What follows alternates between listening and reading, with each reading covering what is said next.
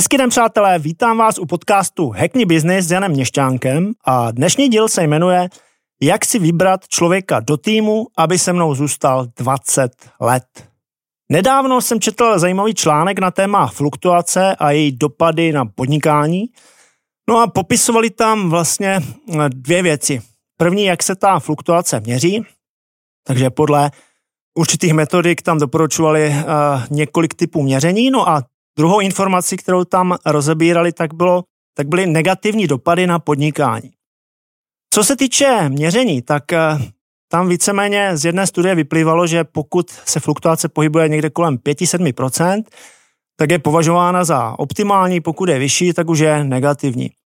Eh, z mého pohledu je v podstatě jakákoliv fluktuace negativní, ale to samozřejmě musí posoudit každý podnikatel za sebe. Eh, každopádně, co se týče těch negativních, eh, negativních dopadů na podnikání, tak tam popisovali tři a tam musím říct, že s tím zcela rezonuji.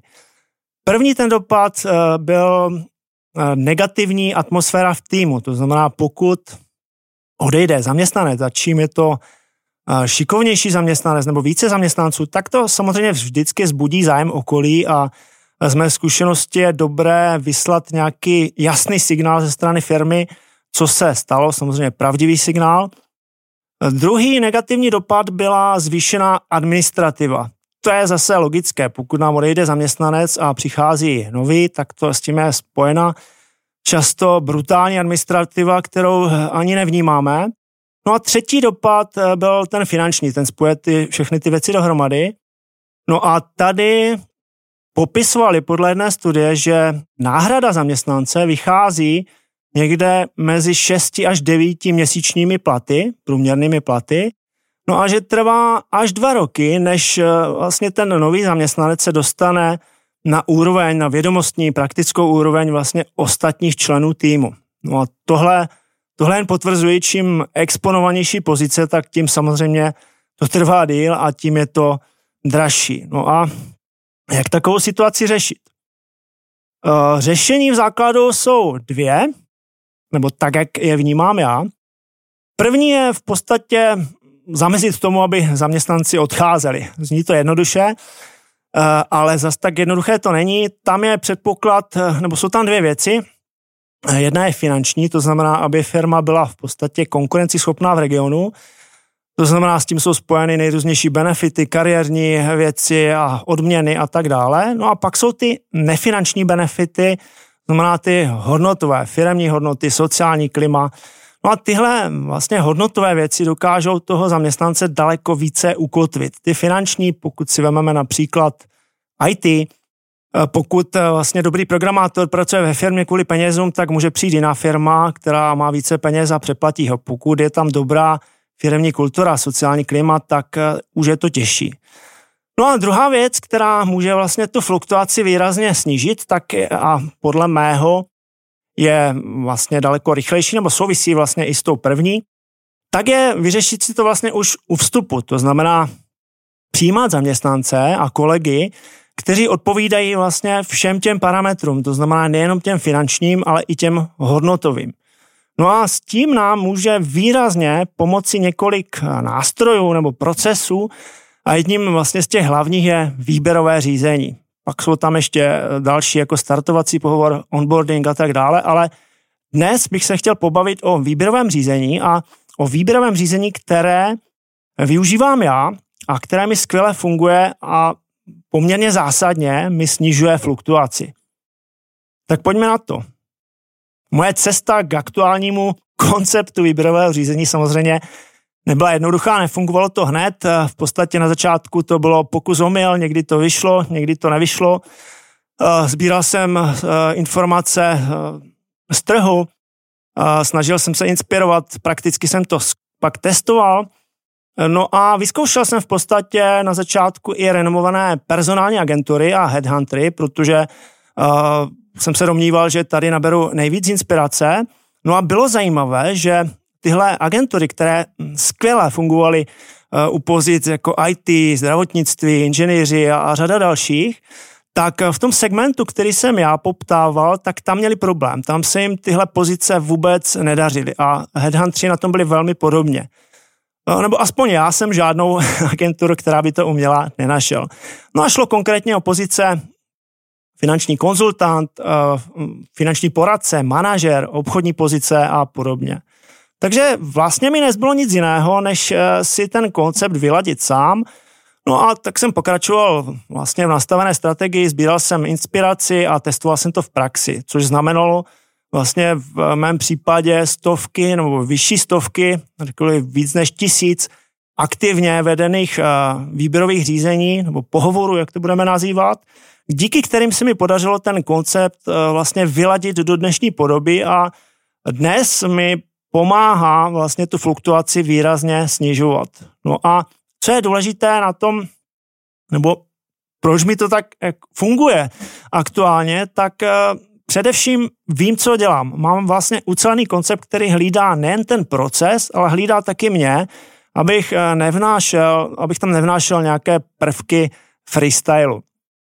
Tak, eh, pojďme na to výběrové řízení. Výběrové řízení je vlastně takový pokročilý koncept, něco mu předchází, něco na něj navazuje, tak eh, předchází výběrovým, nebo aspoň z mého pohledu je to velmi důležité, si nejprve uvědomit vlastně, proč tu pozici potřebuju obsadit a jaké benefity mi to přinese. No a i hned poté přesně definovat, jak by ta pozice měla vypadat. A říkám s přesností na atomy. No, je to extrémně důležité, protože pokud ji přesně nevy, nevydefinuji, tak vlastně na tom výběrovém řízení pracuji úplně s jiným podkladem a ve finále do firmy přijmu úplně někoho jiného. To znamená přesně definovat pozici, pak na to následuje marketing, to je zase široké téma, o tom se můžeme pobavit někdy příště, ale když to když eh, to zkrátím, tak vlastně ve finále jde o to, abychom dostali na výběrové řízení buď eh, širším sítem nebo užším sítem nebo nějakou kombinací uh, ty vhodné adepty. Širší síto znamená, že vlastně hledáte vlastnosti na těch lidech a šaháte do různých oborů. To užší síto znamená, že hledáte vysoce specializovanou pozici, to znamená přesné vzdělání, přesná zkušenost, praxe a tak dále. No a pokud máme marketing eh, zvládnutý, tak by nám měli přicházet na výběrové řízení uh, ty nejvhodnější adepti. No a výběrové řízení já nazývám analogicky první rande, protože mi přijde, že je to velmi, velmi podobné. To znamená, pokud máte zvládnuté rande, tak by výběrové řízení mělo jít samo. No a to rande má nějakou atmosféru, nějakou psychologii, nějaké klíčové cíle, když to takhle nazveme, no a má taky nějaké praktické provedení. Takže pojďme na tu atmosféru. Atmosféra výběrového řízení nebo toho rande by měla být přátelská, měla by být pohodová. Eh, to znamená, že v mém podání vlastně by to ani nemělo vypadat jako výběrové řízení. Čím méně formalit, tím to vlastně lépe funguje. Co se týče psychologie, tak základní vlastně psychologii vlastně toho výběrového řízení je poznat toho adepta. No ale to asi je, zní, že je to jasné poznat adepta, ale poznat a poznat je velký rozdíl. To znamená velmi dobře poznat adepta, já říkám nakouknout mu do hlavy, no a pokud ho poznáme, tak teprve pak ho vlastně jakoby přitahujeme. Stejně jako u toho rande, pokud poznáme toho partnera, tak pak se snažíme uh, taky jakoby přitáhnout, máme o něj zkrátka zájem. Pokud uh, zjistíme, že ten adept pro nás zajímavý není, neodpovídá vlastně těm kritériím, tak v podstatě není důvod eh, tu situaci nějak negovat, eh, tomu člověku zprezentujeme informace o firmě a tak dále a může to může o nás třeba šířit nějaké pozitivní povědomí, může být náš klient, kupovat naše produkty a podobně. Tak jaké jsou klíčové cíle rande výběrového řízení? Tak já mám nastavený, já to mám rozděleno na dvě složky. Fixní složka, to znamená, to jsou tři cíle, které sledují vždy a pak je proměnlivá.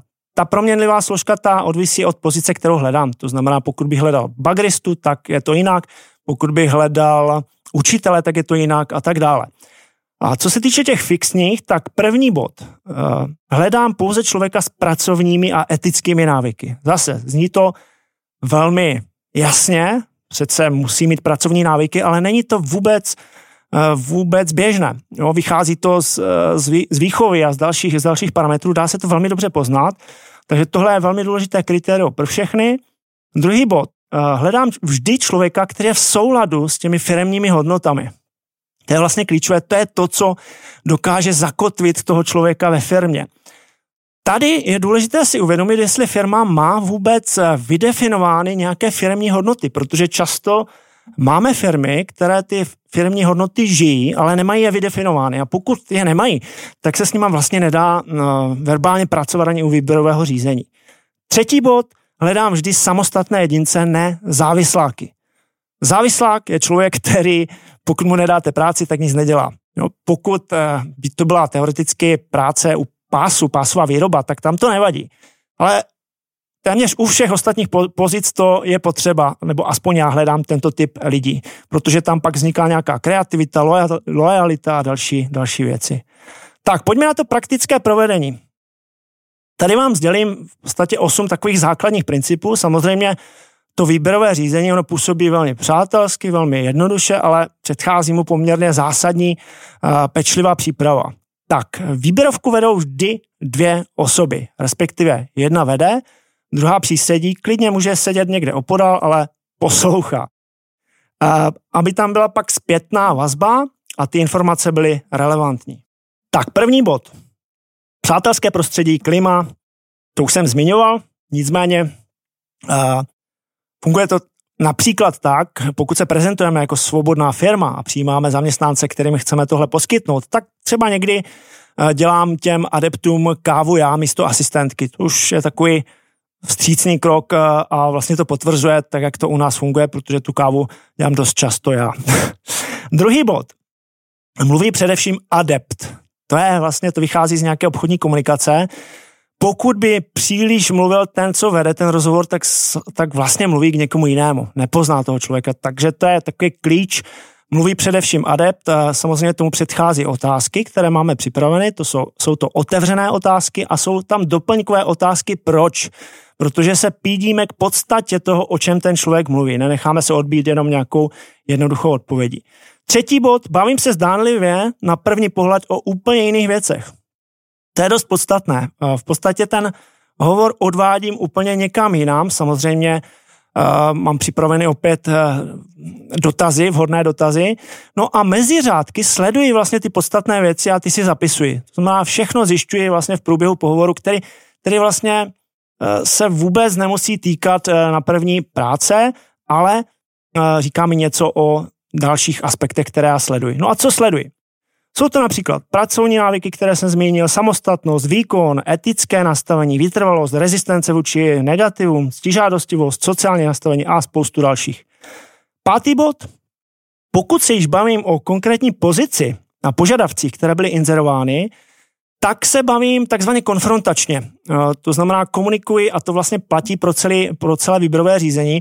Nikdy nemluvím příliš dlouho, ale sleduji, jak ten člověk reaguje a zasazuji vlastně ty informace do důležitých eh, kontextů, tak ať vlastně ten člověk to zavnímá správně. Šestý bod, mluvím o firmě teprve ve chvíli, až poznám, že toho člověka znám eh, v rámci samozřejmě toho času, který mám vymezen. Protože pokud eh, začnu mluvit o firmě dříve, tak zase mluvím k někomu jinému. No a samozřejmě sedmý bod, ten je s tím souvisí, srozumitelně prezentují know-how firmy, ale opravdu srozumitelně, nestavím firmě pomník, ale eh, ten adept by mě měl chápat a zase mluvím jeho řečí, tak aby, aby zavnímal ty podstatné detaily, které, které e, potřebuji. No a tady to je hodně zajímavé. Tady například startupy nebo firmy, které začínají a nemají třeba dostatek prostředků, aby zaplatili lepší pozice a získají někoho zajímavého, tak tady se dá skvěle pracovat právě s těmi hodnotami, s tím potenciálem. Dá se tady krásně předat vlastně celé to know-how a ten člověk je pak ochoten třeba dočasně pracovat klidně za nižší příjem ve prospěch vlastně budoucích příjmů vyšších. No a osmý bod, prezentují motivační faktory, ať už ty finanční, nefinanční. Ty finanční, to je zajímavé, prezentuji úplně minimálně, řekl bych tak z 20%, zbytek jsou ty nefinanční, protože ty finance tak nějak vyplývají z celkového kontextu vlastně té komunikace výběrového řízení. To znamená, vyplývá z toho, že pokud ten člověk je kompetentní a bude pracovat, bude mít výkon, tak si vydělá vysoce nadstandardní peníze. Tak, pokud ta výběrovka proběhne správně, tak eh, by to mělo dopadnout tak, že a, a ten adept je samozřejmě vhodný, tak by se měl zajímat vlastně o to, kdy nastoupí, místo toho, kolik bude mít peněz. To je taková vlastně takové potvrzení toho, že to proběhlo dobře.